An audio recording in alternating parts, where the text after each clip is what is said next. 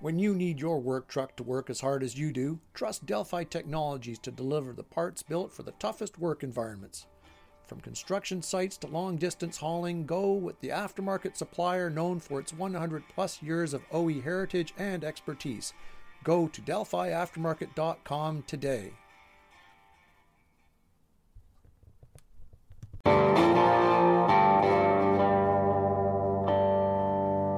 You're listening to the Great Canadian Aftermarket Podcast.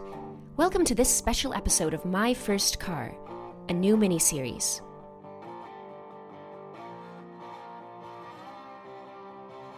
Hello, everyone. Thanks for joining us on the podcast. I'm your host, Andrew Ross. Now, over the last six months or so, we've been bringing you uh, stories and podcasts from literally uh, around the world about issues and news that affects the automotive aftermarket here in Canada.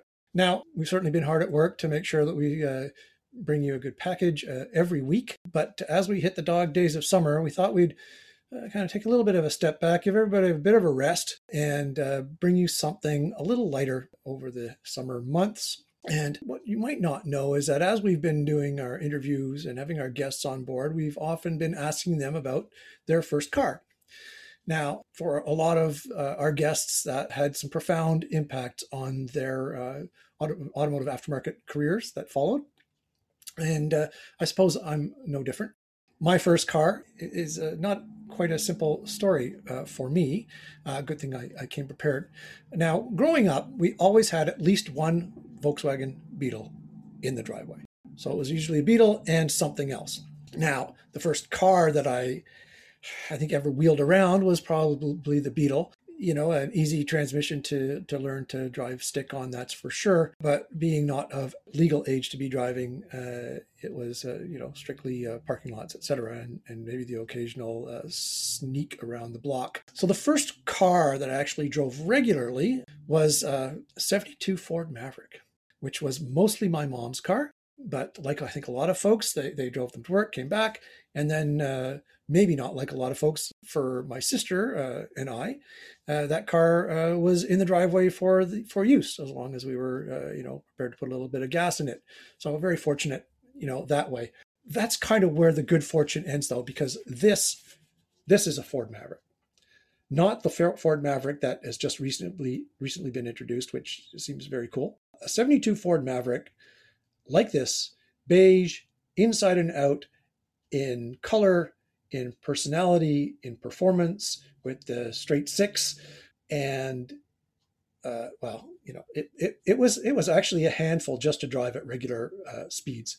Uh, I do recall having a girlfriend in the car one time hitting a little bump on a country road and finding ourselves swapped ends and just missing the ditch on the other side. Uh, so that was kind of it. It also had other amazing features like uh, ability to just stop on the highway. You'd be driving along and then it would just cut out. You'd coast down to the side of the road, crank it a few times, and there it would go again. The other uh, optional accessory, I'll call it, was the ever present Kleenex box on the passenger wheel well.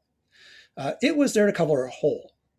Uh, it was fine uh, until the middle of winter when you'd be driving over a slush laden road, and a geyser of slush would come streaming up between the passenger's legs. Not a great car at, at all, uh, but it is part of our history.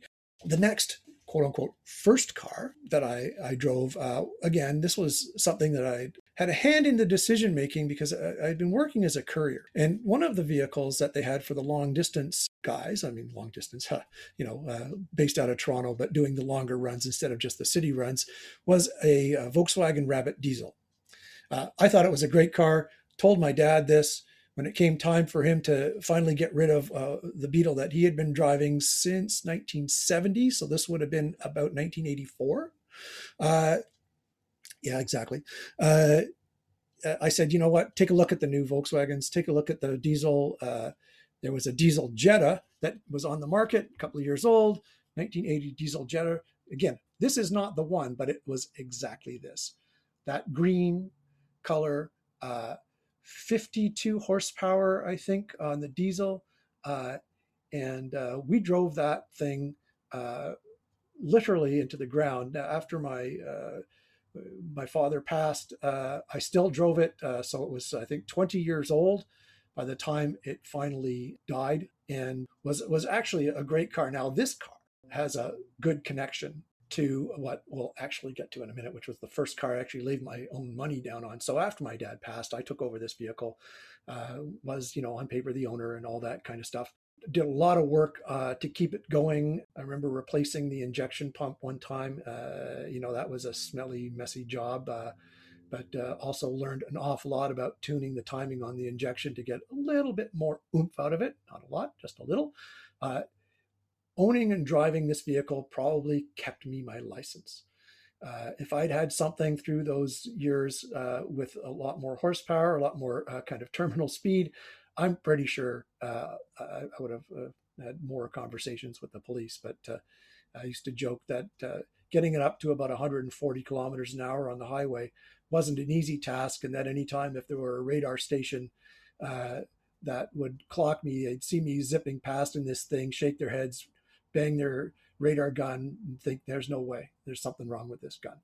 Uh, uh, nonetheless uh, this car stood me through uh, uh, you know a lot of years. I think there was about a quarter million kilometers when i finally snapped a half shaft on it. Snapped that half shaft leaving uh, work one day parked it in the back nine and then it immediately got it was winter immediately got buried by the snow plow and it stayed there till spring under about 20 feet of snow. You know, I, had, I had replaced the engine once already. I had a young daughter at home. And when that thing emerged from the uh, glacier in the springtime, there, well, the message was pretty clear. There is no way you're taking our baby daughter in that old thing. So uh, that was it done days, but it did uh, serve its purpose um, as a tow vehicle for what was technically the first vehicle that I actually laid my money down on.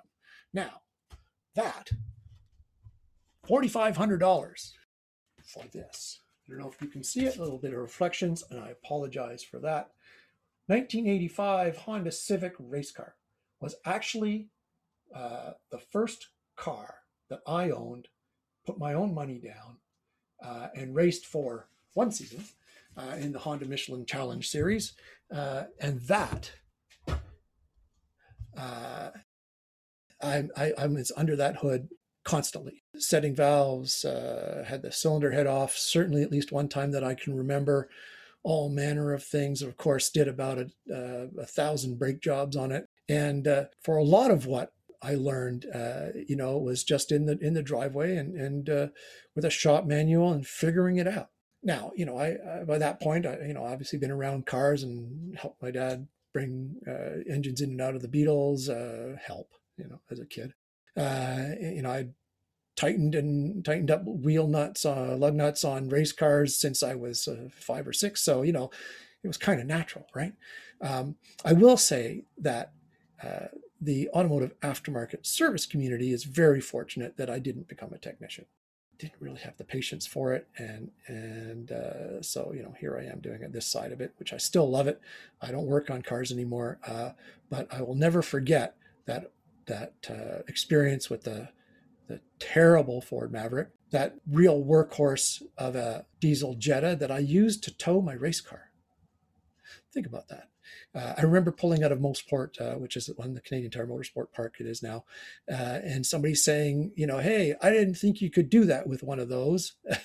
I, of course, called back to them, well, you can't. well, I guess you can't. Anyway, those are my firsts for cars. Certainly, I never forget about them. They certainly shaped uh, my view of uh, the aftermarket and more than anything else, uh, really uh, gave me a good grounding, good foundation for having a tremendous amount of respect for uh, the automotive technicians who work on these vehicles uh, every day and keep them running and keep us safe anyway, as I mentioned, uh, over the coming weeks, there's going to be a number of My First Car episodes. And uh, well, we hope you enjoy them. Take care, everyone. Be safe, be strong, and uh, you never know, we might check in a little bit more uh, over the summer uh, as uh, needs be. All right. Take care, everyone. Be safe, be well.